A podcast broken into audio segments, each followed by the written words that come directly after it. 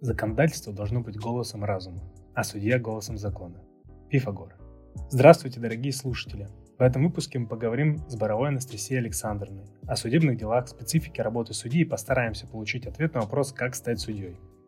Боровая Анастасия Александровна, судья арбитражного суда Северно-Западного округа судебной коллегии по рассмотрению споров, возникающих из гражданских и иных правоотношений. Здравствуйте. Да. Здравствуйте. И мы с такого классического вопроса э, начнем. Где вы учились и как поступали? На юридический факультет можно со школьных лет начать и через вот эту вот призму того, где вы учились, показать, как формировались у вас идеи о том, чтобы связать свою жизнь с юридической, с юридической профессией. Ну, у меня диплом Санкт-Петербургского государственного университета. Это мое второе высшее образование. Когда я заканчивала школу, я не думала быть юристом. И у меня первое образование инженерное. Я закончила Балтийский государственный технический университет военмех. После окончания военмеха задумалась о своем будущем и пришла к выбору юридического направления своей деятельности дальнейшего. Почему? Ну вот как-то я в детстве любила очень головоломки всякие разгадывать, задачи математические, а все то, что основано на логике и выстраивании а, цепочек причинно-следственных связей. И мне казалось, что как раз юриспруденция наиболее близко к этому наука. Поэтому и выбор такой сделан. Да, интересно, а в процессе обучения были какие-то предметы преимущественно, которые вам нравились? Ну вот некоторые в процессе обучения уже говорят, что вот мне там нравится уголовное право, все, я теперь больше ничем, только уголовным правом буду заниматься. Или вот не было каких-то любимых прям направлений? Были любимые направления. Мне нравился процесс, арбитражный процесс, гражданский процесс, уголовный процесс. В принципе, мне нравился процесс. Мне было интересно и коммерческое право тоже, да. Ну, процесс вот как раз вот связан с этими задачками, как будто вот да. как раз вот в этом процессе, наверное, привлекает, да. И как вот, э, скажу вот честно, да, общаясь там с коллегами, общаясь э, со своими там однокурсниками в прошлом, сейчас, продолжая там учиться, редко вообще кто-то вот так вот говорит, что он хочет стать судьей, это его мечта, там он преодолеет э, путь тяжелый к этому. Вот обычно все там мечтают о там, консалтингах, особенно насмотревшись там фильмов всяких, они вот хотят подражать тем, что увидели на экране. И вот в связи с этим у меня вопрос, потому что даже я сейчас вот смотрю на этот путь становления судьей вот как на что-то далекое, не с, той, не с той точки зрения, что мне этого не хочется, а с той точки зрения, что как будто это очень тяжело, и как будто там вот есть вот специальная артель сверхлюдей, да, которые в этом, в этом отбираются, да, и участвуют, и там только вот самые-самые становятся судьями. Вот, и можно начать с раннего и спросить, вот как э, вам пришла идея попробовать э, стать судьей? Ну, так же, как и вас. Она, в общем, не озарила меня как молния и не во сне пришла, как таблица химических элементов Менделееву. А, причины были две такие основные, наверное. А, ну, первое – это любовь и интерес к процессу как таковому. Да? Как я сказала, мне процесс нравился очень, когда я училась. Вот. А, после окончания юрфака я работала в организации, которая очень много участвовала в судебных процессах, и, соответственно, я как представитель постоянно представляла интересы этой организации, проводила много времени в суде, наблюдала, как работают судьи, а, и в какой-то момент мне стало интересно попробовать себя внутри, а не снаружи, как бы по ту сторону барьера. Ну вот и, собственно, приступила к этой реализации. А вот очень интересно, что э, редко вот я слышал прям историю, как будто когда спрашивал знакомых, которые связаны с судебной системой, они все вот там либо с органами связаны, либо с помощников начинали, вот сразу начинали внутри вот э, системы свой путь, а вот у вас получается, что вы начали путь э, сначала с профессии, с другой стороны, с профессии юриста, и потом уже пришли к профессии судьи, да. И вы, получается, стали помощником после того, как решили, решились на этот путь. Да, да. И здесь еще один такой очень важный момент, э, причина этого выбора – это самостоятельность работы судьи. То есть судья же принимает решение самостоятельно и независимо и несет личную ответственность за принятые, в том числе процессуальные решения. За все свои решения судья несет личную ответственность. И вот это вот э, а, личной ответственности, мне было интересно, мне было близко это. Когда я не разделяю ни свое решение принятое, ни ответственность за это решение с кем-то другим, когда я это делаю сама. Ну и потом в работе судьи есть такой очевидный результат. Ты сам формируешь дело, сам его рассматриваешь, выносишь решение и запускаешь как ракету в космос. В общем, как врач, да, сделал операцию, зашил пациента, пациент здоров, готов. Здесь есть некая такая законченность этой работы, понятность. Вот. Да, работала помощником. Пошла, устроилась на работу помощником в первую инстанцию. Там в первой инстанции, потом в апелляции. И через пять лет я была назначена на должность судьи. И страшно ли было в самом начале? Вот, потому что, мне кажется, смотришь вот на этот э, путь, что пять лет, насколько я понимаю, там нужно отработать, сдать экзамен. В общем, все равно не, не так, э, как э, в, обычном, в обычной профессии юриста. Там, заканчиваешь бакалавриат, вот у тебя диплом, хоть завтра можешь пойти условно в судебное заседание. И, а раньше вообще, насколько я помню, не обязательно было наличие диплома о высшем образовании для того, чтобы прийти в суд. Ну, может быть, я ошибаюсь. Вот. Э, тяжело ли было и страшно ли было вот преодолевать этот путь помощником, там, понимая вот этот вот груз ответственности, я скорее вот об этом, о том, что ты как бы решаешь человеческую судьбу, там вот как врач, как раз как хирург, который там делает операцию, от этого зависит там будущее человека. Угу. Ну, во-первых, э, ничего не мешает развернуться и уйти с должности помощника. Опять же, работая помощником, а, смотришь э, на систему, как работает система изнутри, как это все работает, и делаешь свой выбор. Поэтому здесь страшного работать помощником-то ничего нет. Во-вторых, помощник это тот же юрист, в общем-то, просто он работает по-другому. Вот, а страшно принимать было решение. Страшно было принимать решение становиться судьей. Страшно было проиграть, страшно было не пройти конкурс. Страшно было не, что, может быть, кто-то окажется лучше, кого-то возьмут, тебя не возьмут. Вот здесь было страшно. Но вот, кстати, я когда переживала очень по этому поводу, то э, поделилась с судьей, помощником, которой я работала, и она мне сказала очень хорошую мысль. Она сказала, не надо городить э, препятствия, которые выстроены кем-то другими. У тебя свой путь, иди своим путем и не смотри по сторонам. Мне кажется, это вот очень такая важная мысль когда мы что-то делаем, нужно не оглядываться на других и не смотреть по сторонам, а делать то, что вот ты чувствуешь, что это твое. А вообще вот про вот эти все версии конспирационные, так вокруг, вокруг любой значимой профессии таких версий очень много. Это просто проекции собственных страхов. И если помните, такой был слоган у Найка. «А невозможность – это не факт, а всего лишь чье-то мнение. Нужно идти своим путем, нужно идти и делать.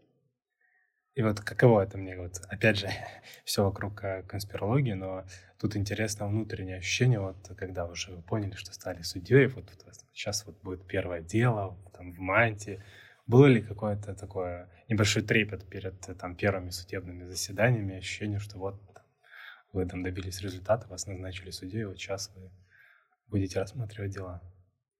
Ну, конечно, трепет был. Конечно, был трепет. И я себе к первому судебному заседанию на бумажке написала все слова, которые нужно говорить подробно.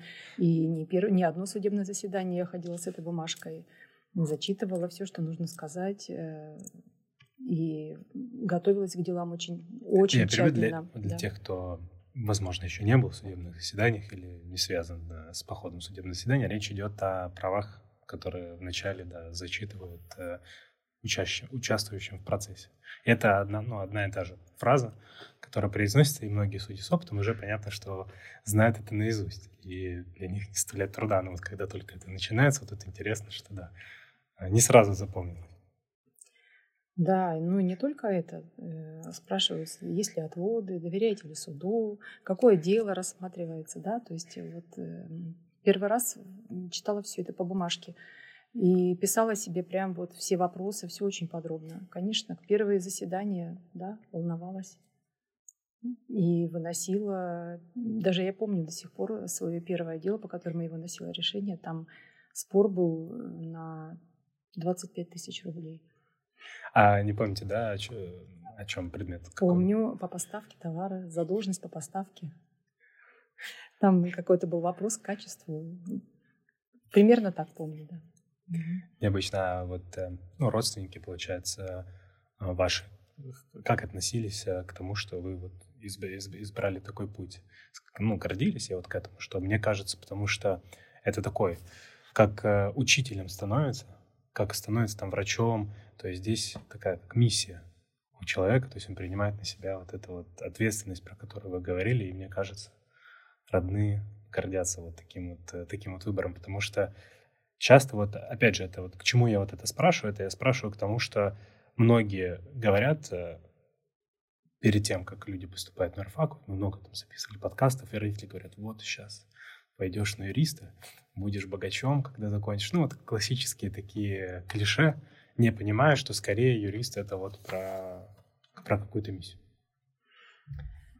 Ну, во-первых, я-то получила юридическое образование уже в достаточно взрослом возрасте, не после школы. А родители мои, они очень далеки от юридической профессии. И да, они вообще очень спокойно отнеслись к этому. И родственники тоже как-то спокойно все отнеслись. Учишься и учишься. Станешь судьей, станешь судьей. Вот, да. Ну, хорошо.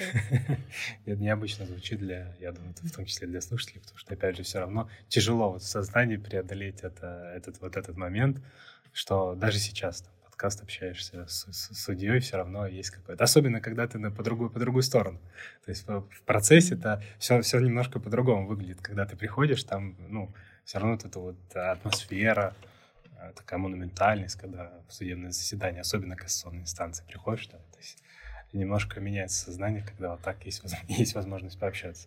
И вот как раз мы про монументальность сказали, про конкретно профессию, можно спросить про, про деформацию. То есть э,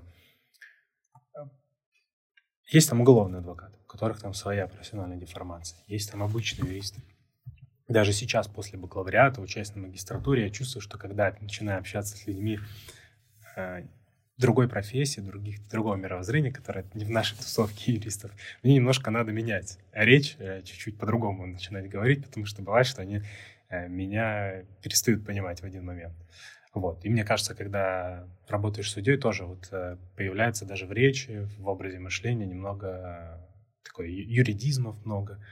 Голова начинает вот как раз задачами думать, делами там, или такого нет как раз. Вот про, про вопрос про деформацию. Как быстро она появилась, и если она вообще мешает ли она там обычной жизни, людской, так сказать. Ну, давайте я так отвечу на вопрос. А, вопрос вообще-то очень личный. Это у каждого свое. А, есть люди, у которых, э, может быть, профессиональная деформация вообще не наступает. А, ну вот я про себя могу сказать, что да, я почувствовала профессиональную деформацию. Ну, мне было сложно отделить себя как личность от профессии. И а, вот в какой-то момент я, наверное, так почувствовала, что а, все решения, которые я принимаю вне работы, они все исключительно правильные. Вот не может быть неправильных решений. Все правильные. Почему? Почему правильные? Потому что привычка принимать решения и брать на себя личную ответственность за принятые решения. Кроме того, мы же принимаем решения обдуманные, выверенные. Там бывает и споришь сам с собой даже при принятии решений. И отстаиваешь перед самим собой какое-то решение, а, либо и не соглашаешься с собой. И вот такая внутренняя постоянная работа, она приводит к тому, что когда ты уже принял это решение, и вот ты уже отписал мотивировку, ты уже настолько удовлетворен собой, что думаешь, ну, все удалось. И это легко входит в привычку. С одной стороны, это хорошо для работы, появляется такая легкость и уверенность в работе. А с другой стороны, ты начинаешь переносить это на жизнь. И везде принимать решения от себя лично и с убеждением, как кто-то может не согласиться с твоими решениями. Они же все правильные. Потому что они же у меня уже все выверенные. Ну и как-то это вот не на пользу на самом деле идет общению с близкими людьми. Ну, хорошо, когда удается отслеживать такие деформации да, за собой и а, заниматься этим. И есть такой еще один момент очень, но это вот именно что касается судьи. А, как вы знаете, стороны-то в заседании говорят, а судья слушает, но а, при необходимости может прервать выступление, чтобы задать уточняющие вопросы. И такой способ общения, он вообще-то легко входит в практику. И а, уже в обычном общении, а, например, кто-то говорит, а я уже поймала мысль, еще человек не договорил до конца фразы, но мне нужно уже что-то уточнить дальше. Уже представитель. И я, да, прерываю и сразу, значит, начинаю задавать вопрос. Ну, это как-то очень, не очень вежливо получается. С другой стороны, скорости э, разговора это ускоряет. Ну, как э, не очень красиво бывает выглядит. Сейчас за неуважение к суду, да? Да, Надо слушать вопрос. Поэтому вот э, с такой точки зрения есть профессиональная деформация, которая выражается в некоем поведении, да, внешнем. А мышление, ну, конечно, а когда а, ты работаешь в одной а, категории споров, ты а, начнут, я про себя могу сказать, мне начинает казаться, что это проявляется везде. Когда я смотрела корпоративные споры в первой инстанции, то мне казалось, что нет э, никакой юридической компании, где не было бы корпоративного спора. Сейчас э, в категории банкротства мне кажется, что, наверное, многие очень компании рискуют впасть в банкротство, когда я смотрю, как они работают, когда даже просто вот э, приходишь в магазин и э, замечаешь, как там идет внутренняя работа, как выстроен бизнес в этом магазине, и почему-то все время голова начинает работать в том направлении, а как они могут уйти в банкротство, а что у них может случиться, что они уйдут в банкротство. Ну, это вот прямо некое такое искажение. И когда рассматривала страховые споры, то э, суброгации то каждое ДТП, которое я видела, я уже примерно оценивала, какой будет размер повреждений, какая будет сумма ущерба. Ну да, это вот, мне кажется, вообще деформация всех вот таких юристов прямо с первого курса, когда нам э, начинают говорить о том, про, про абстракции, там, про договоры, что вы сели в автобус, вот у вас договор перевозки, и многие, да, когда вот с, каким-то конкретным спором сталкиваются, они начинают вот в реальной жизни, обычно в темпе, все равно видеть вот это вот, эти вот конструкции, которые у нас есть э, юридические, да. И до меня тоже иногда, э, вот когда общаюсь с там, родителями, там, с братьями и сестрами, которые не связаны с юриспруденцией, тоже начинаю вот это, а вот здесь ты знал, что заключил там договор, там здесь одна сделка, две сделки, там, с одной стороны смешно, с другой стороны им, конечно, вообще смешно на меня смотрят. Э, мне мама постоянно говорит, вы, говорит, придумали себе и сидите, разговаривайте на своем языке.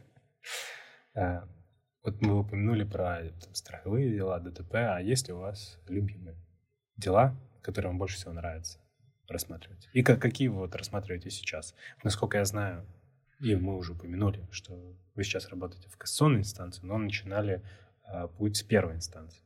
Вот можете рассказать, если не сложно, на, на каждом этапе. То есть э, первое, апелляционное, кассационное, какие там э, менялось, может быть, у вас взгляд на любимые дела, на дела, которые вы рассматривали? В апелляционной инстанции я не работала, а, только помощником. А, помощником, да. Судьей в первой инстанции я рассматривала дела, которые возникают из корпоративных споров и из обязательственных. Страховые, банковские, поставка, перевозка – Самое сложное. Ну, Может. Ценные бумаги. Вот, да, это э, вот в таком составе работала. Регистрация юридических лиц, ликвидация юридических лиц. А, когда перешла на работу в суд кассационной инстанции, то попала в состав, который рассматривает дела о банкротстве и корпоративные споры. Мы рассматривали две категории споров, но затем вот э, в силу того, что у нас количество дел о банкротстве растет э, в прогрессии, то эту категорию споров, корпоративные споры, передали другому составу, и мы рассматриваем сейчас только дела о банкротстве. Кассируем. А если вот любимое направление? Я, я вот понимаю, просто угу. есть же, эм, насколько постановление вас по судебным расходам. Там давний, я уже не помню номер, и там вот он пытался определить градацию сложности дел. Да, там. И вот как раз корпоративные споры, банкротство, ценные бумаги, это все отнесено к самым сложным спорам, и что за них э, больше судебных расходов должно быть. Ну, старое. Это постановление вас. Ну, в связи с этим все равно интересно. Нравились ли вот вам такие корпоративные споры, там, банкротство, ценные бумаги? По мне тоже это одни из самых сложных вопросов, прямо таких вот, где очень надо разбираться. Было, было нравилось ли вот вам, вам это, или наоборот э, хотелось какие-то другие споры? Мне нравятся как раз сложные споры. У меня нет любимой категории споров. Мне нравятся те споры, которые интересны и сложны, как квесты. А ну как задачкам, да. Как задачки, да. Вот как задачки со звездочкой. Знаете, помните, да, в школьных да. учебниках э, были задачки со звездочками. Я их всегда любила решать. И сейчас я люблю решать задачки со звездочками.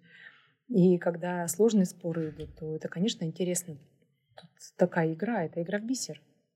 По сути, ты разгадываешь вот эти цепочки, как э, стороны э, придумали какие-нибудь схемы, как они туда, сколько они туда вложили своих усилий в это.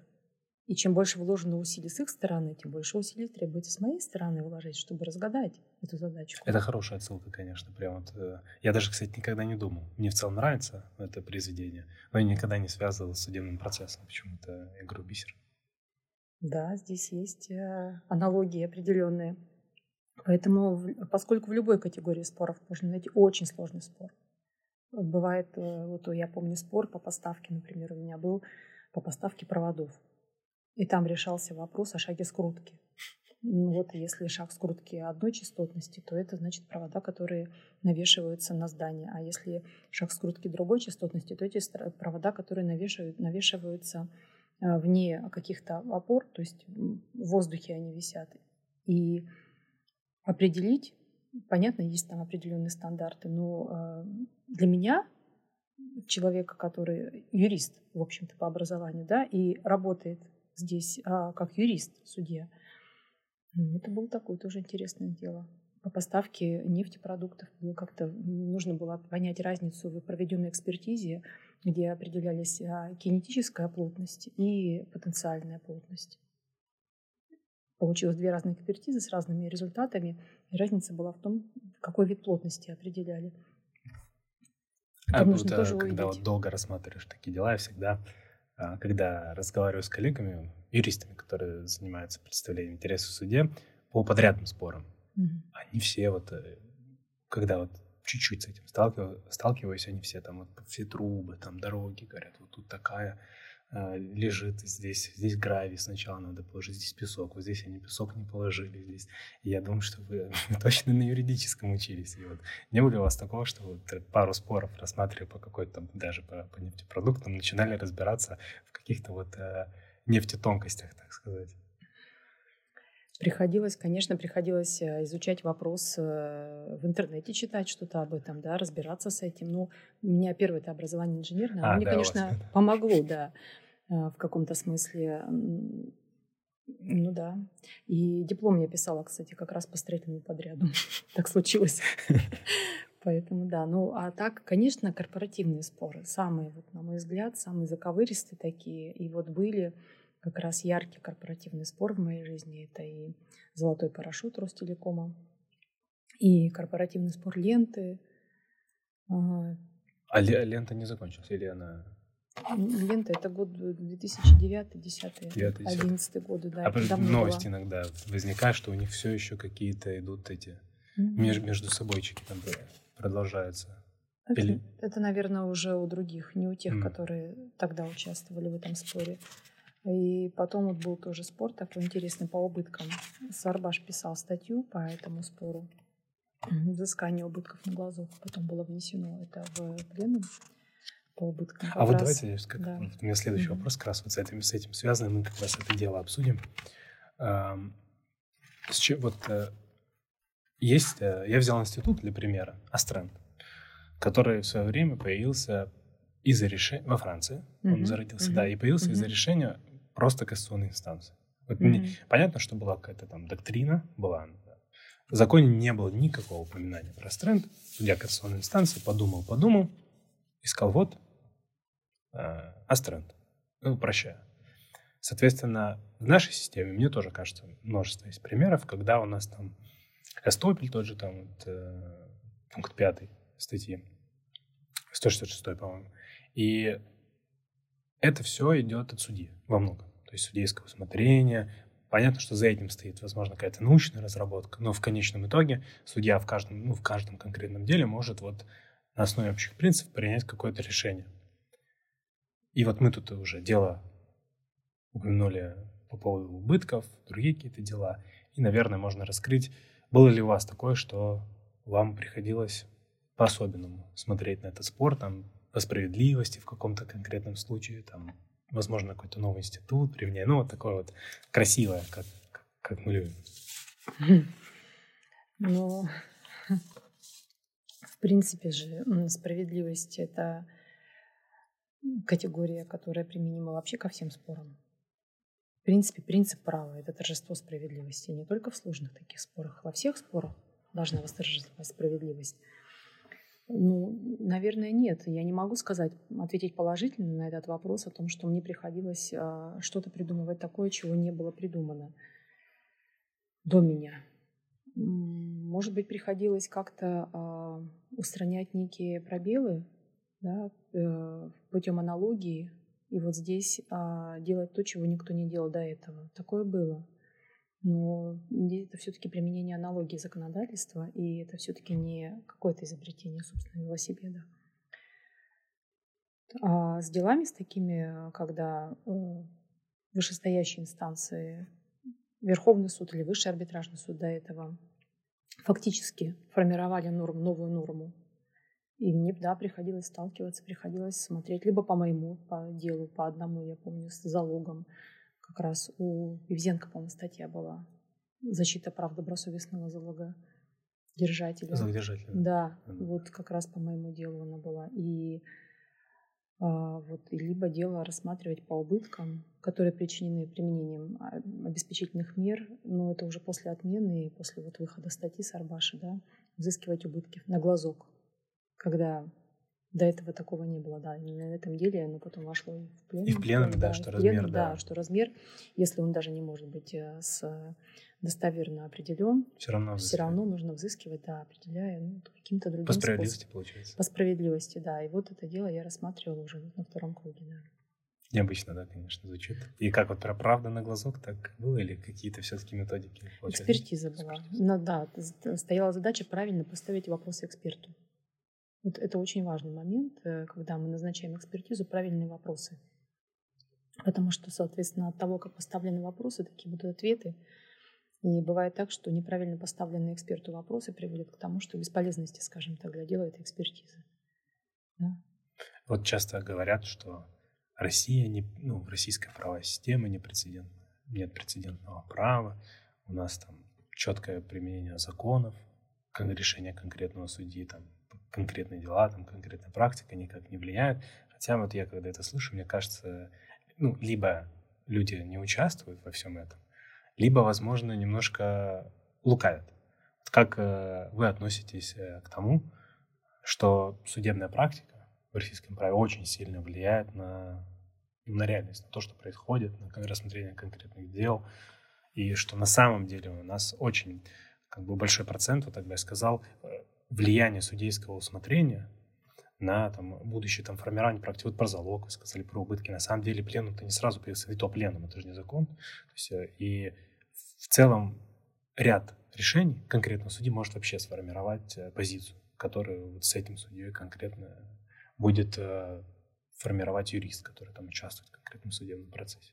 И вот можно как оценить, действительно ли это так, вот этот миф разбить, и сказать, что нет, не так, нет у нас никакого прецедента, и сказать ваше отношение к этому. Наверное, хорошо это или наоборот так не нужно? Ну, давайте начнем. Э, первое про судейское усмотрение, да. Все-таки у вас много сразу вопросов за один раз. Ну вот, э, смотрите, давайте себе Фемиду представим. У нас стоит Фемида, у нее а, в правой руке меч, вершащая десница, да, в левой руке у нее весы, глаза завязаны. Почему у нее весы? правой руке. Потому что она ощущает только вес фактов. И она, она на весах у нее лежат доказательства, представленные сторонами. Почему глаза завязаны? Потому что она беспристрастно вносит свой судебный акт, скажем так, принимает свое решение. Она зафиксирована в этом состоянии принятия решения. И а, судья-то ведь при принятии решения всегда руководствуется принципом диспозитивности, исходит из того, что каждая сторона должна доказать то, на чем она настаивает или о чем возражает. Судья исследует эти доказательства и через их оценку устанавливает факты. Но не устанавливая объективную истину, устанавливая относительную истину, относительно представленных доказательств. Если доказательств какого-то факта нет, то исходим из того, что значит его и не было, хоть он на самом деле мог иметь место. Так вот, э, про вот судейское усмотрение, вот споры ведутся и ведутся. Насколько оно допустимо? Оно заключается, по сути, в оценке доказательств. Допустим, представим себе, приходят а, свидетели, которых а, попросили допросить стороны и дают противоположные показания. На судейское усмотрение в том числе. А чьи показания принимаются за правду, а какие показания оцениваются критически. Или, допустим, касательно экспертизы. Ведь а, стороны представляют а, свои заключения да, в заседании, и мы их оцениваем как а, иные доказательства. И ходатайствуют на назначение экспертизы. И в деле может быть несколько раз назначена экспертиза. И все три Первоначально и повторно. И они могут иметь совершенно да, разные а, выводы. Опять же, здесь тоже есть судейское усмотрение. Вот в этой оценке доказательств, да, в том числе таких показаний специалистов. И, в общем-то, вот здесь опыт и, а, наверное, такое внутреннее убеждение да, суда. Суд определяет, э, какие доказательства признает достоверными, а какие критически оценивает. Опять пробелы в законодательстве есть. Применяем аналогию, либо иным образом встаем на тонкий лед судейского усмотрения и решаем дело, потому что споры нужно решать. Конечно, прецедент есть. Но этот прецедент, как правило, все-таки формируется у нас а, Верховным судом, в пленумах, в обзорах. Это же прецедент, мы же прямо ссылаемся в своих судебных актах на а, выводы, которые изложил Верховный суд в пленумах или в обзорах Высший арбитражный суд да, ранее. Но также и а, бывает, что округ формирует практику единообразия судебной практики, отслеживает, а, и на это ссылаются также стороны при разрешении конкретных споров. Но здесь скорее правоприменение. Ну, вот можно сказать, что как да. живой организм. Вот, э, и да. если так да. рассуждать, что э, не формируется там решение, не формирует там, типа, практику правоприменения, как вы сказали, либо вот Верховный суд, какие-то новые нормы, то можно вообще как не держать руку на пульсе, отстать от э, толкования каких-то абстрактных норм. То есть, мне кажется, всегда, если ты этим занимаешься, всегда нужно следить, э, как это происходит э, ну, в реальности, на практике, как вот суд, судья конкретно на это смотрит, либо Верховный суд, чтобы постоянно понимать, ну, находить, так сказать, как я сказал, держать руку на пульсе. Конечно, особенно в банкротстве. У нас банкротство самый пластичный институт. Тут э, Двигатель прогресса. Вариативности а в кейсах, э, в спорах, э, в ситуациях такой высокий процент, что не знаю даже с чем сравнить. Ну а потом это же развитие законодательства. У нас же в процессе как раз развития гражданского законодательства вот это введение новых норм, новых э, правил фактически через прецедент. Оно уже потом получало закрепление в том числе и в законе. Это реформа гражданского законодательства, это нормально. Мы, мы живем в таком быстро меняющемся мире, что э, он не может быть в состоянии стагнации, и право не может быть в состоянии стагнации. Право пытается как-то вот э, догнать. А законы-то пишут, пишут люди, они же не могут все ситуации увидеть сегодня даже, которые есть где-то какие-то пробелы появляются. Поэтому для того и существует профессия судьи. Она испокон века существует. Люди всегда ходили к судьям с разрешением спорных вопросов. Вот э, как раз для возлагая на судью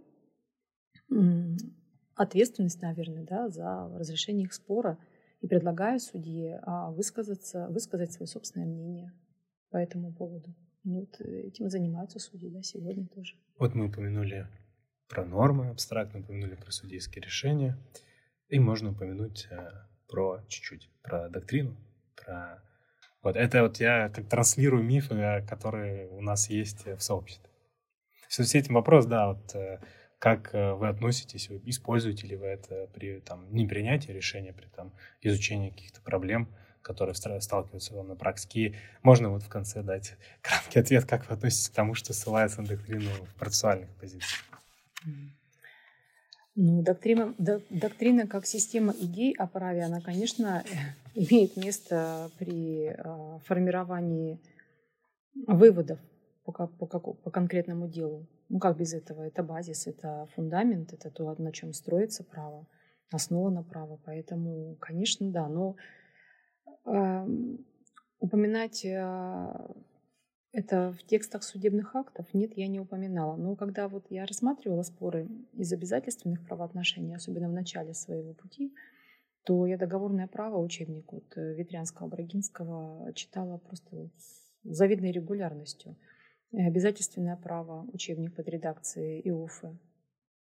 тоже очень помогал. Комментарий к законам. Комментарий к законам мы сейчас читаем, а как же? Конечно, бывает а, пояснительная записка закону, да, которая вот она тоже основана на том, она раскрывает в каком-то смысле, что законодатель хотел вложить в эту норму. И а, словари, глоссу, да, как без нее, потому что сегодня а, новые договоры появляются. Мы тоже не успеваем быть в курсе всего, что происходит, и необходимо даже просто посмотреть словари, а что это такое, и о чем это, и что, что за суть этого договора. Да? Чтобы разобраться с этим, нужно уходить вглубь, вот, в конструкт, в понимание, в доктрину этого института. Опять же, да. И римское право тоже. А вот как относитесь к тому, что в, в процессуальных документах стороны ссылаются или ссылались ли на какие-то доктринальные позиции? Это тоже комментарий, к примеру, к закону, что вот там так написано, к примеру. Ну, если это к месту, и если это кратко тезисно, и четко и понятно, а не на пяти страницах доктрины, почему нет? Мне кажется вообще, что любой процессуальный документ, у него должно быть одно очень важное качество. Если мы говорим про, не про доказательства, а про изложение позиции, у него должна быть четкость, ясность и структурированность. И когда так документ составлен, допустим, и доктрина даже где-то применена и указана, почему нет? Главное, чтобы это читалось хорошо и понятно. И структура, чтобы была, а не каша малаша. Да, так часто бывает. Но вот э, отсылаем, я думаю, вы тоже слышали к современной тенденции legal design, там вот э, дизайнерские. Есть несколько, в общем, телеграм-каналов и людей, которые вот продвигают э, дизайнерство в процессуальных документах. То есть там какие-то красивые таблицы, красивая структура. Некоторые компании, бизнес даже строят вокруг этого, делая понятные простые договоры есть там для каких-то крупных компаний делаем там какие-то красивые шаблоны, красиво, ну, все понятно, там вот э, зачем писать, вот у них появились права и обязанности, это написано в законе, и вот они придумывают какие-то очень интересные такие дизайнерские решения и юридико-технические, вот так, если можно сказать. Вот я начинаю продвигать это в процессуальных документах. Что, что я больше скажу, что даже вот в некоторых консалтинговых компаниях появляется дизайнер, который специально вот ты только пишешь позицию, а дизайнер это красиво, красиво сидит и оформляет для того, чтобы судье было приятно, приятно это читать. Ну вот так вопрос, да, понятно, мне кажется, тоже вот в это пытаюсь стремиться. Я, а почему стремиться? Я вот тоже думал, почему к простоте очень часто хочется прийти в рамках э, процесса. И вспоминая там какой-то свой опыт, один раз я зашел в код-арбитр и посмотрел, а сколько вообще... Э, ожидая задержку, я начал ругаться. На, как так? Почему я должен да, ждать несколько часов? Мне тоже надо работать. Я открыл, сколько судья рассматривает, у которого у меня был спор, в день э, дел. И увидел цифру 88. И сначала я подумал, ну, это кадр арбитра, электронная система — это какая-то ошибка. Ну, не может человек в день рассмотреть 88 дел. Но потом оказалось, что это правда, и это каждую неделю вторник, э, там, э, час пик, и вот по 80 дел стабильно, банкротные споры там по, по минуте, по 5 минут. И, ну, мне кажется, что это одна, одна из причин, почему важно судье донести именно четко, без каких-то, без воды, так сказать. И вот э, в связи с этим у меня вопрос. Считаете ли вы, что простота, которая часто стремимся мы в процессуальных документах, связана с загруженностью э, судебной системы. И вот мы так плавно перейдем про чуть-чуть, я думаю, можно поговорить про загруженность и про вот конкретно через ваш личный опыт, как вот загруженность на вас повлияла. Тяжело ли было эти вот такие, как-то я забыл, как называется у, э, у юристов это слово аншлаг. Да, все мне говорят, да, сегодня у меня аншлаг. Даже не знаю, у вас сразу в одном вопросе несколько, я уже ну забыла, какой был первый. Да мы рассуждаем, вот рассуждаем, разговариваем про судебную загруженность. Судебная загруженность, а, да, она очень высокая. В первой инстанции очень высокая нагрузка. До 100 дел в аншлаг судья рассматривает. А, никуда от этого не деться, потому что мы не можем контролировать ни количество поступающих дел, ни количество, если говорим про банкротство, обособленных споров, которые будут в каждом конкретном деле о банкротстве, ни длительность судебного заседания. Потому что мы никогда не знаем, сколько придет представителей, какие заявления ходатайства они подадут, э, как это все будет рассматриваться. Это невозможно предугадать. Поэтому, ну, что есть, как есть. Э, к сожалению, нагрузка, да, высокая. И до 100 дел э, в первой инстанции, в апелляции до там, 35-40 дел. И в кассации до тоже 25 где-то дел примерно, до, ну, до 25 дел. В среднем немножко поменьше, но в апелляции, в кассации судья слушает не только в качестве председательствующего день, да, но и два раза еще потом сидит э, в неделю в качестве бокового судьи. Вот, нагрузка высокая, безусловно. И а, что касается вот вопроса о возложении, о простоте, то, знаете, есть такое выражение, кто ясно мыслит, тот ясно излагает. Самое главное – это ясность. Ясность, тезисность. Потому что позиция все-таки это позиция. Мы, мы же не литературное произведение, пишем с лирическими отступлениями. Когда юрист пишет позицию по делу, то он ее излагает через тезисы и их раскрытие.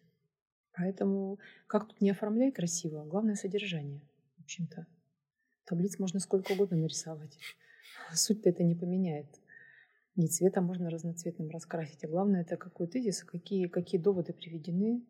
Ссылки нужны, конечно, на листы дела. Это самое приятное в суде, когда пишет э, представитель оппозицию и указывает ссылки на листы дела, где, лежат, где находятся именно эти доказательства, на которые он ссылается не абстрактно, что есть где-то какое-то доказательство, а указывает конкретно. Вот представлено. Или представляя, указывает тоже. Кон- кон- конкретика нужна. Это же спор. Поэтому спор, э, как вот мы совет, уже говорили... Совет да? всем, кто пишет, ссылайтесь на том и на лист дела, да. Ну да, конечно, это а, можно открыть и посмотреть, а не искать это доказательство по всем томам дела. У нас, мы знаем, банкротство это бывает огромные многотомные дела. Да много дел, мне да. кажется, это дольщики, там сотни там томов и другие какие-то споры. Вообще редко бывает, что прям три листочка в рамках какого-то спора. Ну, Обычно да, много документов. Да. даже дел, да. Да. А, все-таки профессиональный процесс э, или непрофессиональный? Ну, я так отвечу. Э, смотрите, у нас есть э, гражданский процесс, да, в судах общей юрисдикции. Он, конечно, рассчитан, это не профессиональный процесс, и он рассчитан в том числе на то, что граждане придут, сами в том числе будут представлять свои собственные интересы. И Гражданский процессуальный кодекс написан соответствующий. Судья в общей юрисдикции, он помогает сторонам формировать э, материалы дела. Может сам запрашивать доказательства, говорить, что нужно представить.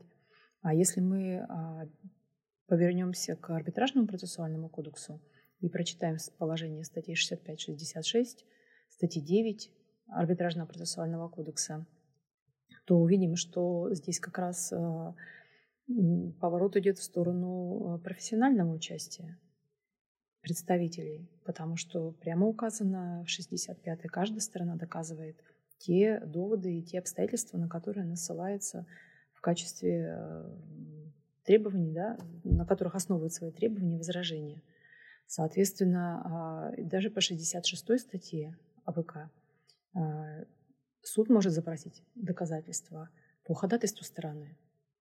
И девятая статья АПК она говорит о том, что риск несовершения процессуальных действий возлагается а, негатив, сторона, не, не, реализу, не реализующая свои процессуальные права, несет риск наступления негативных последствий для нее вот, по результатам рассмотрения этого спора. То есть говорить о том, что арбитражный процесс, он абсолютно такой непрофессиональный, ну, я бы не стала. Другой вопрос, что в э, такой категории, как банкротство, а все-таки это оно осуществляется под контролем суда, а особенно банкротство физических лиц. И здесь а, участие судьи а, более, так э, скажем, активное. Участие суда более активное. Но э, все-таки, на мой взгляд, процесс э, у нас, э, арбитражный процесс, я бы его больше квалифицировала как профессиональный. Он ближется, близится к профессиональному. Да, но он близится к профессиональному. И, как вы знаете, сегодня для того, чтобы представлять интерес какой-то стороны, нужно диплом представить юриста. Да? Но, опять же, кроме дела банкротства. В делах банкротства диплом у нас не представляется. Нет необходимости. Хотя, мне кажется, все равно все привычки представляют в делах МН красоту. Да, особенно те, у кого красный диплом. А бывало такое, да, что красный, красным дипломом, да, ходят показывают специально, да? Почему показывают? Вместе с документами, с паспортом, с доверенностью передают диплом, да. Особенно красный, да. Почему нет? Ну и вот касаясь вашего вопроса про э, то, что сторона хочет, э, представитель хочет высказаться, рассказать про римское право, мы же понимаем, что э, участие в судебном заседании – это не рассказ о том, какой я умный и красивый, правда? Участие в судебном заседании – это защита интересов э, доверителя. А защита интересов доверителя заключается в конкретике в раскрытии а, доказательств и в обосновании позиции по конкретному спору. Ну да, получше не скажешь. И вот э, можно как-то завершая э, вот этот блок, который мы обсудили, немного щепетильный такой вопрос. Mm-hmm. Там юристы, ученые позволяют себе какую-то иногда неконструктивную критику отношения судейского корпуса, иногда конструктивную по каким-то позициям, но она связана с, как раз э, скорее с какой-то научной позицией. Вот. И, наверное, опять два вопроса получается. Как вы в целом относитесь э, к критике, которая научная, относительно каких-то позиций, относительно позиции Верховного суда, относительно позиции, там, возможно, суда, суда округа. И как вот вы относитесь к критике, которая не связана с научной позицией, а просто связана с тем, что там судья или судебная система плохо как-то рассматривает дела?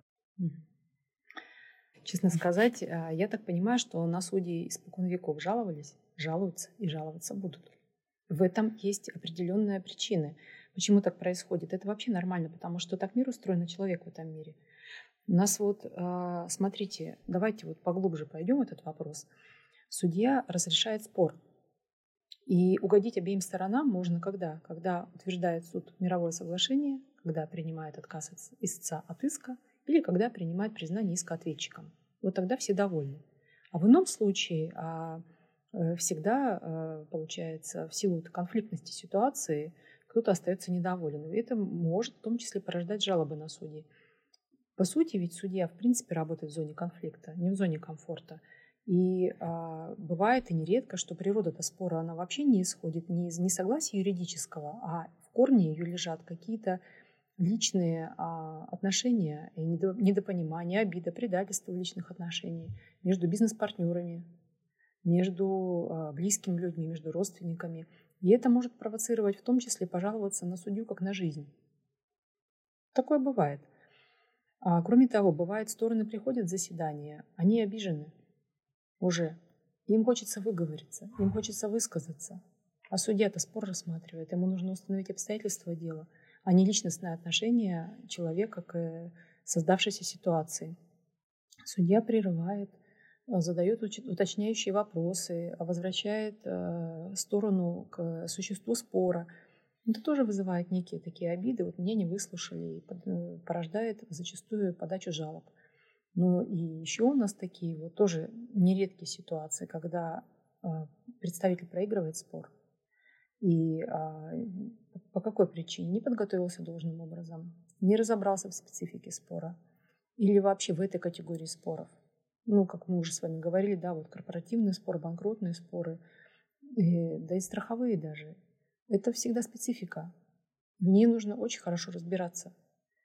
И бывает, что представитель не очень берется за спор, а он не очень в нем специалист высокий. И требования формулирует не совсем правильно, некорректно, не точно, а, либо в принципе неправильно формулирует требования, не заявляет э, то, о чем, то, о чем необходимо заявить, допустим, о сроке исковой давности, о применении положения 333 Гражданского кодекса, не заявляет о фальсификации доказательств, не заявляет ходатайство об истребовании каких-то доказательств почему-то будучи уверенным, что суд за него всю эту работу сделает.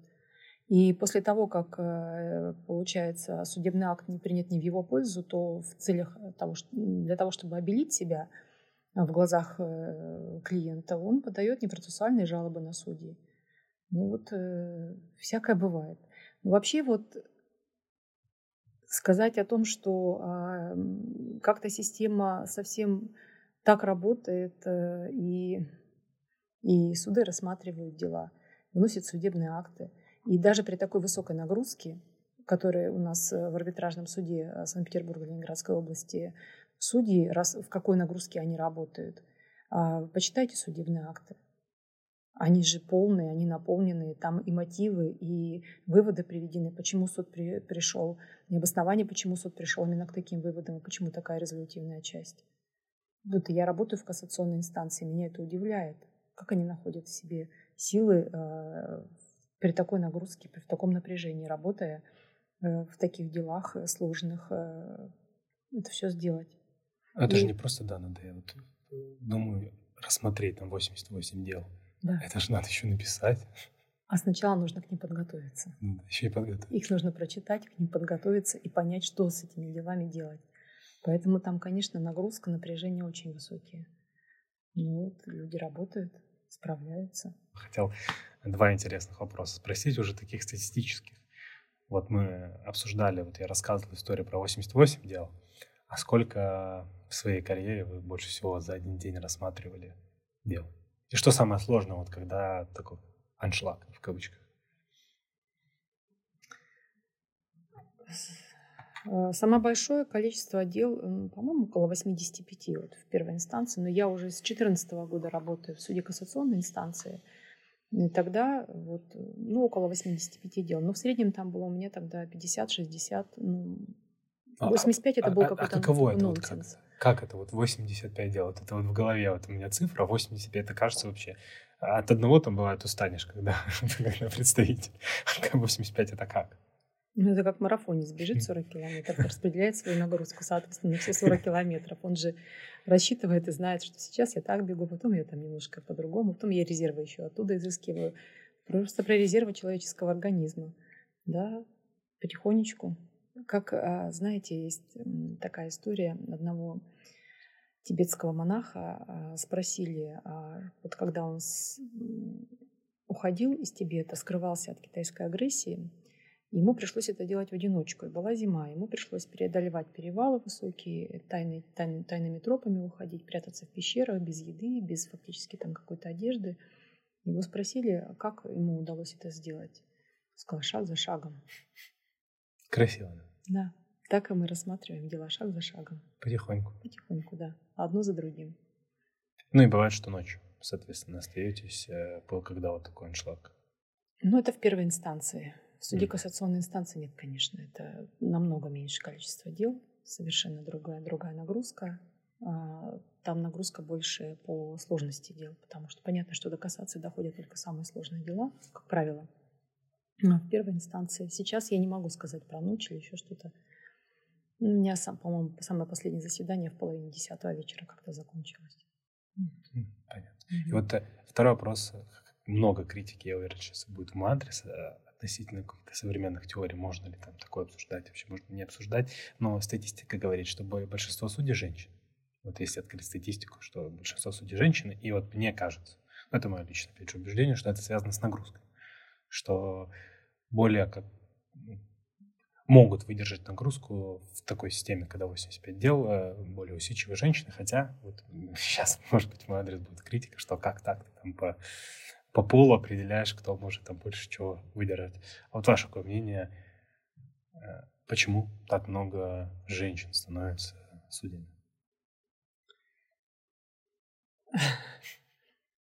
Почему женщины хотят становиться судьями, я не могу ответить за всех тех, кто принял такое решение и стал судьей. Но а, я бы так поставила вопрос, наверное, ответила на него, почему а, больше среди судей женщин, да? Ну, мне кажется, что, во-первых, такая работа, она больше действительно подходит для женской вот структуры устройства мозга. Есть такое понятие многофункциональность. Вот женщина действительно многофункциональна. Женщина может одновременно и ребенком маленьким заниматься, и учиться, и диплом писать, и работать одновременно. И как-то на все хватает вот направлений векторов. А, и в суде ведь приходится, а, если даже мы не учитываем нагрузку, то приходится одновременно заниматься совершенно разными делами. Так, например, и организационного характера, публикация судебных актов, э, изготовление исполнительных листов, уведомление сторон, разбор поступивших ходатайств. Это, конечно, вообще-то прерогатива работы помощника и секретаря, но всегда зона ответственности судьи потому что судья отвечает за организацию этой работы. То есть помимо того, что нужно готовиться к делам, рассматривать дела, описывать судебные акты, есть еще много других организационных моментов, и женщины справляются с этим лучше. А вообще, вот у меня коллега, мужчина, он говорит о том, что почему женщин больше судить, чем мужчин. Потому что женщины тщательнее и старательнее. Что да. Да, все, правильно. Да, да. Эм, какие вот э, вы упоминали о том, что были свидетели, там какие-то иные доказательства, которые оценили нефтепродукты, подрядные споры, э, упоминали. Может быть, вспомните, какие самые неординарные доказательства были у вас э, в процессе? Необычные, так сказать. Потому что я вот, наверное, из самого необычного встречала эта попытка э, при, в банкротном деле приобщения видеозаписи, где обсуждается там какой-то договор займа. Ну, кстати, по поводу видеозаписи. В корпоративных спорах э, приобщаются видеозаписи а, собраний участников или акционеров. Были такие ходатайства. Но вот еще неординарное – это скриншоты из мессенджеров, социальных сетей, которые содержат фотографии. Это очень интересно бывает а, в материалах дела. А, вот в моей практике была такая справка, которая была выдана мужем жене. А, журнал эротического содержания. Очень интересное было свидетельство изобретателя на машину времени и вечный двигатель. Можно точно теперь. Э, завершить этот блок и перейти к следующему. Столько мы про судью поговорили, э, про судейскую профессию, про правоприменение.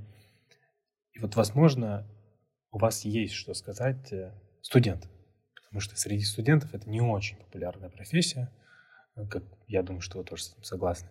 И даже если кто-то и хочет стать, вряд ли есть какие-то вот очевидные карьерные треки, потому что с точки зрения там консалтинга, юристов, там, инхаус, вот этих всех э, людей, которые не, занимают, не связаны там, с системой судейской, занимаются конкретной практической юриспруденцией по другую сторону. Для них как будто все карьерные треки понятны, что сейчас я вот в консалтинге, потом еще куда-нибудь в инхаус, везде там, вот эти карьерные треки расписаны, сделать то, поработать там стажером, ну и вот в этом все крутится. Если чего вот я думаю, что если бы я захотел стать судьей, я думаю, что как будто я не встречал вот такого трека, что мне надо сделать, чтобы стать судьей, кроме того, чтобы пойти работать просто помощником. Вот. Ну и можно вот опять резюмируя э, вопрос, можно описать. Во-первых, э, какая мотивация должна быть, чтобы стать судьей, возможно. Вот столько мифов обсудили. Как прорекламировать работу судьи, можно так сказать. И что потом сделать если человек все-таки решил стать судьей, что ему надо сделать, вот будучи там студентом третьего, четвертого курса? С чего начать? Угу. Ну, вы правильно говорите, что, наверное, а, к тому, что к такой мысли прийти о том, чтобы стать судьей, это не на, не на стадии обучения, мне кажется. Это уже немножко дальше, в, в процессе работы Кому-то приходит это желание, вот эта личная ответственность. Это знаете, как вот если взять балку да, с распределенной нагрузкой, это из сопромата, распределенная нагрузка на балке, да, там, она, соответственно, в каждой точке а, меньше, чем если эту всю нагрузку сконцентрировать в одной точке. Соответственно, а, если есть желание и внутреннее состояние, внутреннее понимание, что я готов делать работу индивидуально – я готова брать личную ответственность. И моих внутренних резервов хватает на то, чтобы сидеть вот по эту сторону барьера и отвечать на ходатайства, которые заявляются сторонами. Мы ведь знаем, что в процессе стороны общаются не друг с другом. Процессуальные правоотношения, они между судьей, судом и стороной, между судом и третьим лицом. То есть суд общается с каждой стороной, с каждым представителем. Вот здесь идет такой вектор общения. А не стороны между собой. Стороны только с разрешения суда могут там задавать вопросы друг другу. Если есть внутренний потенциал на это и запрос такой, то в общем-то считается, и я считаю, что это, и, ну, я поддерживаю эту точку зрения, что судья – это вершина карьеры юриста. Где еще юрист может а, сам принимать самостоятельно, независимо принимать решения. И отвечать за эти решения, подписывать эти решения, оглашать их, выносить, принимать решения именем, именем Российской Федерации. Ну, мне кажется, других таких возможностей нет. Поэтому здесь а, что с этим делать, если есть такое желание, если оно возникает? Ну вот я считаю, что нужно идти работать помощником. Почему? Потому что а, когда юрист э, представляет интерес какой-то стороны, он находится внутри кейса, внутри ситуации. Он а, прикладывает, направляет все свои усилия на то, чтобы показать в выгодном свете клиента и спрятать что-то, что может э, неприглядным показаться другой стороне или суду. То есть у него вообще, в принципе, вся его а, сосредоточенность, она в одну сторону идет. Он как будто игрок вот на футбольном поле играет. За одну сторону, за одну команду. И видит свою команду и, соответственно, в ее интересах работает. А судья, он а, сверху находится над ситуацией, вне ситуации. И смотрит на дело совсем по-другому, совсем с другой точки зрения, с другой позиции. И здесь мышление немножко другое нужно, чтобы работать судьей. Когда ты работаешь судьей, ты по-другому думаешь и смотришь дело. А, и помощник, когда он начинает работать, да, приступает к работе, он фактически ведь, а, хоть и не волшебник, а только учится, но он именно учится вот этой вот, а, вот этому взгляду сверху на дело, на ситуацию. И помощник тоже изучает материалы дела. Помощник разбирает ходатайства, которые поступают, учится разбираться в этих во всех ходатайствах. А помощник подбирает практику, пишет проекты судебных актов. То есть, по сути, он учится тому, как работает судья. И поэтому я считаю, что а, для того, чтобы для себя точно понять, это мое или это не мое, нужно пойти и поработать помощником. И потом, получается, спустя время работы помощником, можно уже претендовать на Да, в, перв, в первую очередь это для себя нужно понять. А это моя работа. А это вообще мне подходит, мне как личности – мы ведь все разные, и кому-то эта работа действительно может просто не подойти. Кому-то интереснее быть внутри кейса и вот, как сказать, ну, продавливать это не совсем корректно, но продвигать вот эту точку зрения, продвигать эту позицию, защищать эту позицию. Э, это, это нормально, это хорошо, это правильно. Быть на своем месте. Самое Мне главное кажется, понять. Важно так говорить, да. и очень хорошо рекламируется, даже я задумался. И вот тут, мне кажется, очень важно еще вот самый главный миф, который я услышал при этом общении, разбить, который ну, для меня вообще был неприятный, что многие мои коллеги так думают, э, это что судьей становится ради вот привилегий, которые судья получает, там, независимость судейская, там, корочка, как в кавычках многие говорят.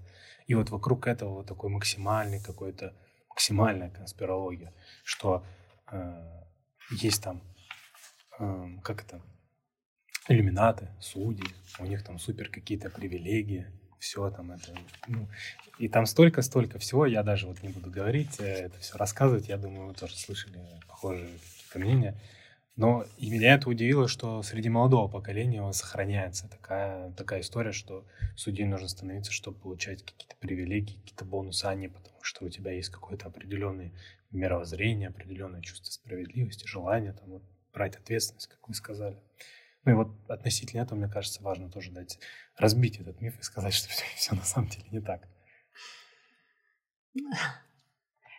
На самом деле процесс становления судьей, он настолько непростой, настолько вот этот путь, он а, долгий и тернистый. напряженный, да, и тернистый, как вы правильно говорите, а, что говорить о том, что туда идут ради корочки, да и работа судьи, знаете, а Э, в первой инстанции, как мы уже говорили, нагрузка высокая, в апелляции нагрузка высокая, э, что ради курочки а, можно пойти, чтобы работать 12-14 часов в сутки до ночи, брать работу домой, а, работать по выходным выходить и во время отпуска. Это в, порядке нормы. И ради корочки, ради чего идти? Это как бы, это такой, знаете, это профанный подход, я бы сказала. Кроме того, э, если говорить о том, что как это вот привилегия да, или ноша работы судьи, ну, это вот статус с высокой ответственностью. И э, ты, когда эту должность занимаешь, ты какой-то некий контракт подписываешь, в первую очередь самим собой, негласный. Соглашаешься с этими со всеми накладываемыми ограничениями и принимая условия, правила, которые накладывает этот статус. И а, Здесь, конечно, а, да, есть неприкосновенность, есть такое понятие неприкосновенности, но это она как гарантия реализации принципа независимости судьи при принятии решения. для того, чтобы избежать возможного преследования судьи за вынесенный судебный акт. Но она как работает? Э, привлечение судьи к уголовной административной ответственности, порядок привлечения иной. Но если судья совершает правонарушение, не связанное с профессиональной деятельностью, то ответственность порой даже выше, чем у обычного гражданина. Поэтому э, вот неприкосновенность в том смысле, что вне зависимости от того, что совершил э, судья, не может быть э, привлеченным к уголовной административной ответственности, или э, я могу все что угодно, и мне за это ничего не будет, в этом смысле здесь вообще не работает. Нет. Это э, иллюзия. Вот. Но привилегии у нас еще отпуск достаточно продолжительный, да, на это тоже вот многие упирают, по крайней мере, вот мои знакомые, они пытаются подсчитать, сколько дней отпуска у меня. 45 рабочих дней. Рабочие суббота у нас а, считается рабочим днем. Воскресенье нет, праздничные тоже нет. Но это когда уже стаж большой, да. Ну так это же тоже понятно, что при той, при той нагрузке, в которой работают судьи, и работают в зоне а, кризиса, в зоне конфликта, Э, и у нас, знаете, вот есть такое понятие усталостное разрушение металла. И это когда металл в результате нагрузки под напряжением начинает потихонечку разрушаться изнутри. Так а что говорить про судей, которые таким образом работают? Конечно же, э, необходимые резервы, необходимые ресурсы для того, чтобы восстанавливаться и дальше работать. Поэтому, да, отпуск продолжительный. Ну и ответственность, которая накладывается. Это скорее бремя, можно даже так сказать. Вот э, я вот тоже, когда думал об этом, мне показалось, что нет права наших, вот так даже это сказал, что когда ты становишься судьей, представителем, вот э, вбираешь себе вот это, показываешь людям пример там правосудия, там справедливости в таком широком смысле, понятно, так, может быть, чуть пафосно звучит, но, соответственно, и вот этот статус, который тебе дается независимости, скорее бремя с той точки зрения, что ты не можешь ну, ты должен всегда себя вести правильно. То есть ты не можешь там выйти на работу судьей, а потом э, сложить мантию и пойти там э, по-другому себя начать как-то вести. То есть ты должен вот э, всегда нести в себе вот этот вот свет, свет правосудия. И, соответственно, когда ты там приступаешь, делаешь закон, возможности вернуться назад, ее, насколько я понимаю, нет у судей, если все там он обвиняется, к примеру, признан виновным там, в уголовном преступление или еще какое-то совершил. Много таких кейсов на самом деле можно почитать в интернете, когда судьи совершают, и это например, все глаза направлены на это, сразу судью отстраняют, там он не может вернуться в профессию, это сразу такой крах, можно сказать, э, его карьеры, который связан с тем. И поэтому, наверное, скорее к этому как к бремени стоит относиться, потому что ты всегда теперь должен себя вести определенным образом. К статусу, как к статусу. Как к статусу. Это да. статус, да. А это контракт. И принятие условий, которые предлагаются. Да, да то есть не, не, как, не как привилегии и премии, за которые там у тебя нет никакой ответственности, обязательств, которые ты применяешь, что вот ты такой прекрасный ходишь, как вот мне кто-то мне сказал, ну, ты же вот едешь, когда на машине, тебя вот вдруг останавливают сотрудники ДПС, а ты показываешь, что ты судья, и тебя вот не останавливают. Говорю, это, это действительно то, о чем стоит думать, когда ты работаешь судьей. И за это работать 14 часов, да. В отпуске выходить, в выходные выходить, думать о делах. Мы ведь э, с делами-то сживаемся, и бывает, что и и дома уже и все думаешь, и думаешь о каком-то запутанном деле, и утром просыпаешься и думаешь, ну как же, как же, как же. Да, сживаешься просто с профессией. Ну да. вот мы тут так э, про нагрузку, про сживание с профессией, то, что дома приходится думать, а как все-таки в такой нагрузке удается найти отдых, так сказать, найти возможность отвлечься не только во время отпуска, но и во время вот будничных дней, когда приходится очень долго работать, потому что мне кажется, что если 24 на 7 находиться всегда в этом стрессе, вживать э, себя вот в эти дела, не давая возможности себе отдохнуть, даже не учитывая эти 45 дней, всегда вот так жить, мне кажется, это ну, сильная такая нагрузка на нервную систему, и там неприятные могут э, начаться последствия для здоровья, если постоянно находиться вот в этом, там, не давать себе отдыха, не отвлекаться, когда там работа закончена, даже после 12-13 часов. И вот в связи с этим вопрос, как удается за счет чего, возможно, каких-то хобби, ну, отвлечься от э, работы? Ну, вы правильно сказали, за счет хобби, за счет э, разного вида. Ну, вот, на мой взгляд, самое то, что помогает, это движение. То есть любые виды спорта, танцы, пилатес, йога, плавание, э, ходьба, все что угодно. Что касается меня, то а, мне лично очень помогает физический труд. Я заметила, что можно взять а, в руки тряпку, да, помыть полы, помыть окна, можно почистить снег, пока вы дрова. И, в общем-то, хорошо очень. Голова тоже прочищается, как будто бы ты что-то убираешь, что-то делаешь. И Медитативная ты... такая практика, да, на самом да, деле. медитативная практика, да.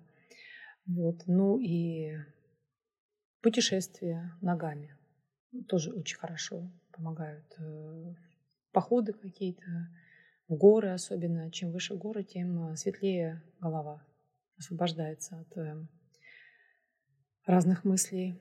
Ну, наверное, все. Общение с интересными людьми, лекции по искусству, по истории, по психологии тоже помогают. Переключение. Ну, смена получается. То есть, по сути, да, переключение, либо движение, да, движение телом, физическая работа. Как и во всем другом. Везде. Для того, чтобы отвлечься, нужно просто кардинально сменить вид деятельности. Ну вот про медитативную, медитативную практику очень интересно все, связано с уборкой. Мне кажется, во времена ковид все открыли это, прям стало популярным. Э, ну и сейчас вот, многие замечают, что просто убираясь, можно как отвлечься от, э, находясь дома, потому что после ковида у многих э, работа связана с тем, что они дома. Работа онлайн, даже юристам. Кадр арбитр нам позволяет, по крайней мере, большинство заседаний участвовать онлайн. И вот нашли в себе такое вот дома занятие по медитации, по уборке. Еще и полезно одновременно. И вот возвращаясь к медитации, медитируете ли вы? Мне такой интересный вопрос. Может, мы упомянули медитативную практику. Ну, мой первый опыт медитации э, это был, когда я поднималась в Восточных Саянах на ледник. И я обратила внимание, что на определенной высоте я замечаю только шаги и, дыхание, которое есть. И в моей голове больше ничего нет. Я только слышу, как я дышу и чувствую, как я шагаю. А, вот, наверное, такая была у меня медитативная практика, которая привела меня к тому, что да, действительно а, освобождение а, головы, освобождение сознания от ненужных мыслей – это путь медитации. Я медитирую утром. А получается, вдали от природы, вот просто, если про личную, мой опыт говорит, что я тоже заметил, что когда вот освобождаешься от информационной системы, опирая там телефон, компьютер, чего редко получается сделать, когда ты находишься там, в городе, проснулся, уже тысяча сообщений надо там, там, всем ответить, и все, ты с утра сразу начинаешь погружаться вот в этот, можно сказать, стресс перманентный.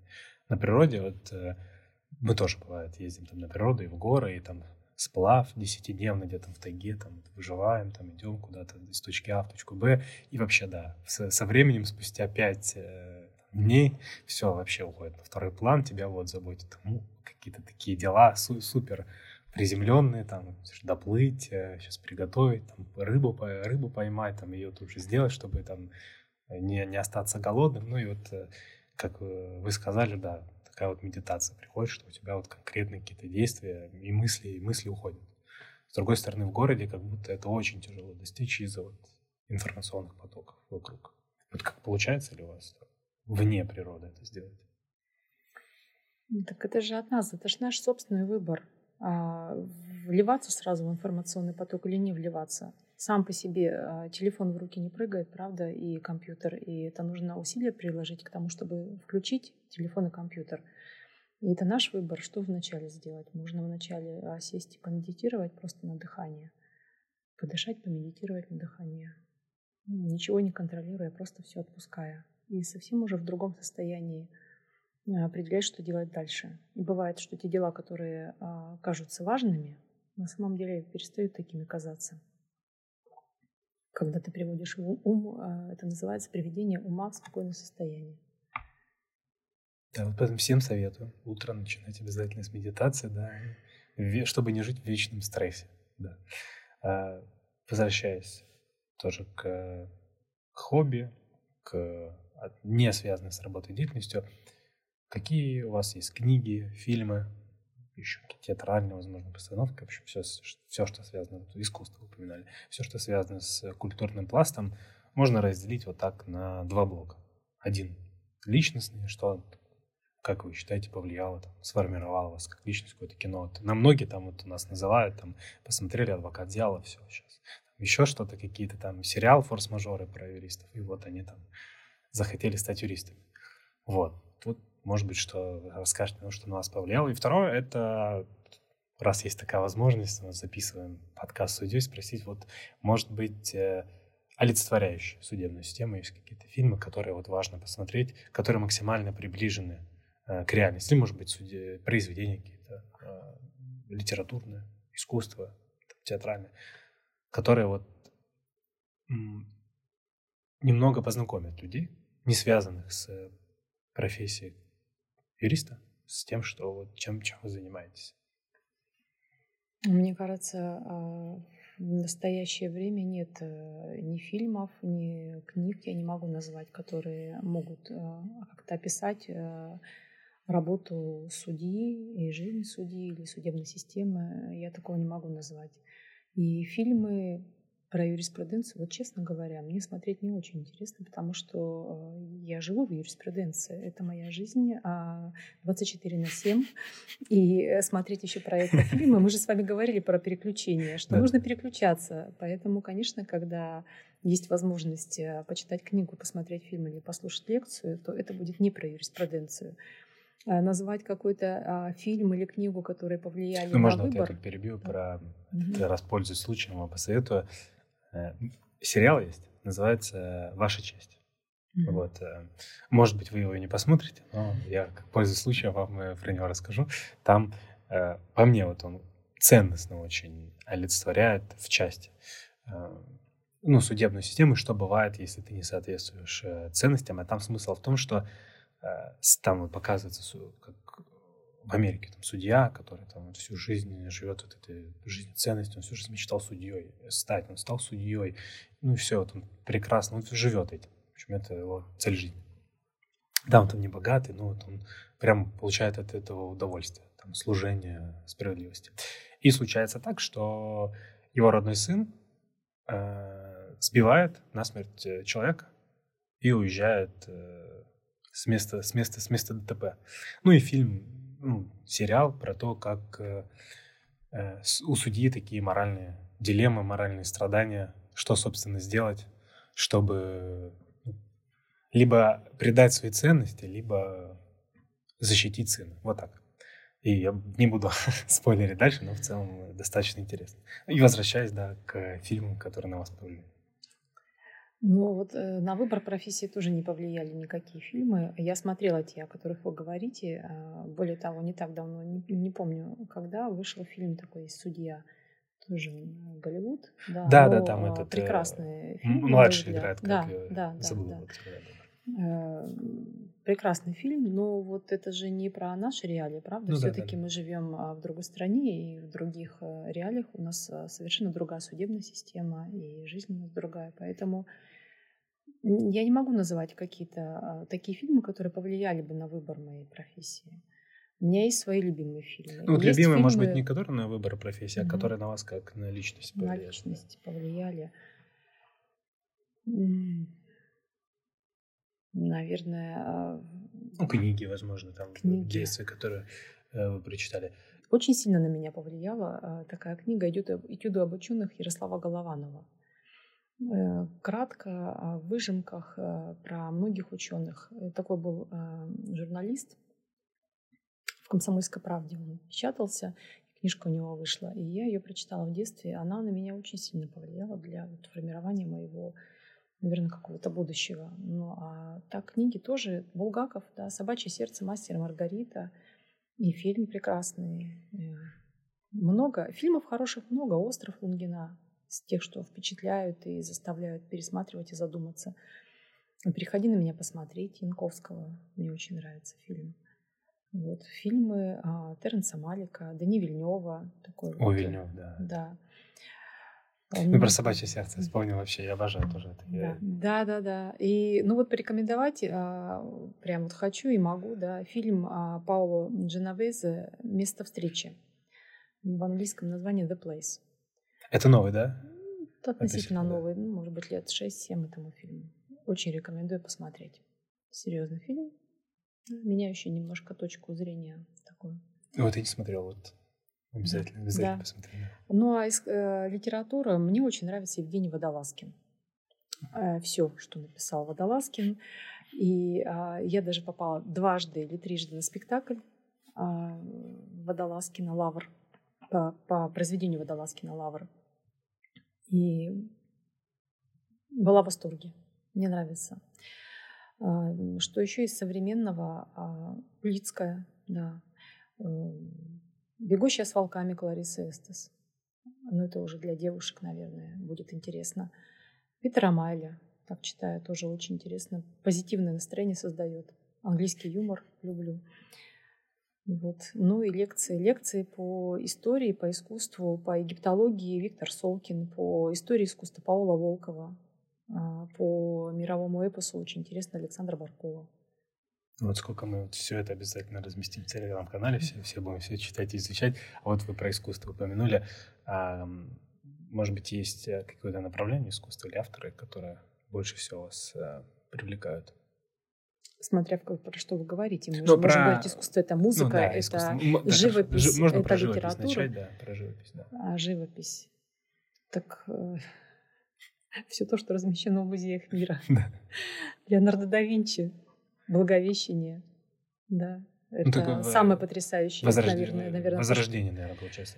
Не обязательно Босх. Босх. Босх. Это вот то, что тоже, когда видишь, не можешь отойти, и в потрясении рассматриваешь каждый уголочек, каждую картину, и думаешь, а что у этого человека было в голове вообще, когда он это писал. А это еще и большая загадка, там, да, потому что загадка. Не, не, так много известно, да, да. Импрессионисты. Это тоже и современное искусство я тоже люблю. Вот Гомперц, кстати, есть книга очень прекрасная Уилла Гомперца «Непонятное искусство». Ну, тоже рекомендую тем, кто интересуется современным искусством, ну, или, или хочет все-таки попытаться начать его понимать. Очень рекомендую. Хорошим языком написан и открывает глаза, скажем так. Ну да, я, я тоже считаю, что не очень правильная позиция, которая достаточно часто, а вот современное искусство это все выдумки, это от лукавого надо вот классику сидеть, сидеть, сидеть смотреть. Но мне кажется, надо сначала разобраться, чтобы так, так говорить про современное искусство. Да. Да, мне кажется, вообще, а, прежде чем говорить хотя бы о чем-либо, нужно в этом немножко разобраться. Ну, да, да, у да. нас такое получилось. Такая финализация очень красивая. Прежде чем что-то говорить, надо разобраться, и особенно перекликается с профессией много судей. Да. да, и вы знаете, хочу сказать, когда-то я прочитала, когда было столетие а, Алана Милна, автора Винни-Пуха, и читала статью, и в этой статье были написано, было написано изречение Милна как бы от слов Винни-Пуха. А, Когда ты медведь с опилками в голове, то бывает так, что мысль, которая приходит тебе в голову и кажется гениальной до тех пор, пока она там, оказывается совсем иной, когда она выходит наружу, и на нее смотрят другие. Очень красиво, конечно. И у нас финальный вопрос есть. А, можете кратко на него ответить. Что такое право?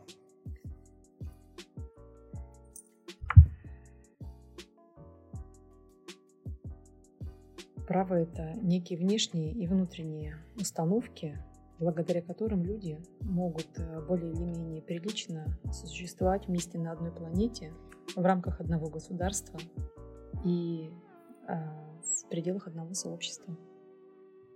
Красиво.